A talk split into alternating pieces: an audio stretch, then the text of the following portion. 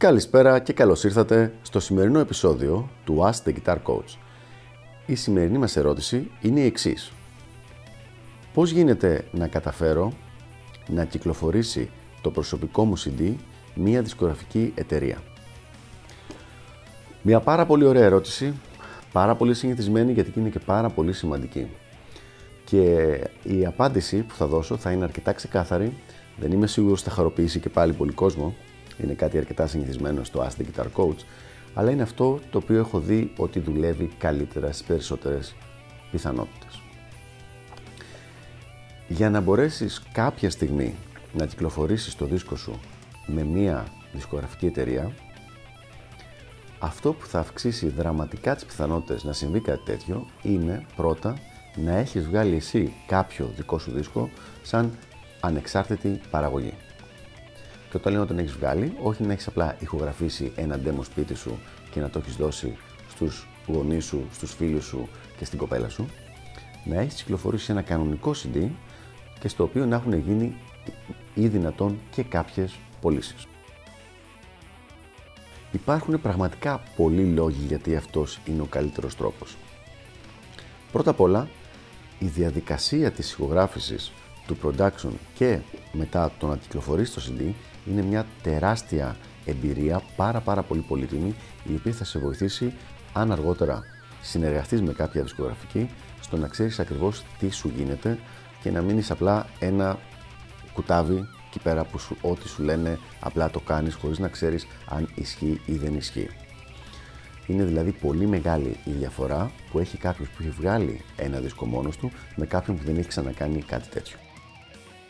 Δεύτερο, από θέμα επιχειρηματικής λογικής, business sense, η μία δισκογραφική εταιρεία είναι πολύ πιο πιθανόν να θέλει να επενδύσει σε ένα καλλιτέχνη που έχει ήδη αποδείξει ότι νούμερο ένα μπορεί να ηχογραφήσει και να βγάλει ένα δίσκο και νούμερο δύο αυτός ο δίσκος έχει κάνει έστω κάποιες πωλήσεις ε, σε σχέση με έναν που δεν έχει αποδείξει τίποτα τέτοιο.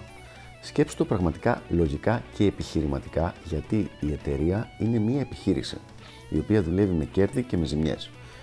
Δεν το κάνει για να σε υποστηρίξει μόνο, είναι 10% για να σε υποστηρίξει επειδή και τους αρέσει η μουσική σου και 90% επειδή πιστεύουν ότι είναι μια καλή επιχειρηματική κίνηση για την εταιρεία τους.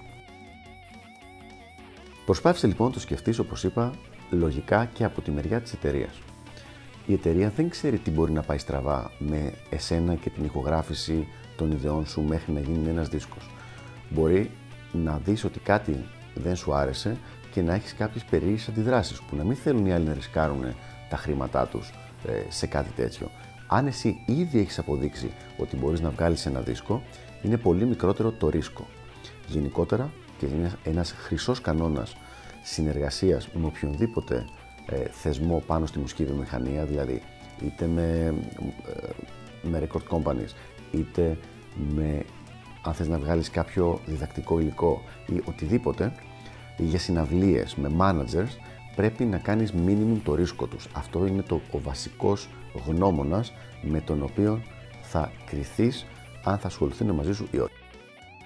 Γιατί μην ξεχνάς ότι παρόλο που τώρα πια είναι πολύ πιο εύκολη η διαδικασία της ηχογράφησης και του production και mixing, mastering και όλα αυτά, αν μια εταιρεία ασχοληθεί μαζί σου, για αυτούς είναι μια μεγάλη επένδυση τουλάχιστον χρόνου. Και επειδή ο χρόνος είναι χρήμα, αν δεν τους κάνεις minimum το ρίσκο, δεν θα ασχοληθούν μαζί σου.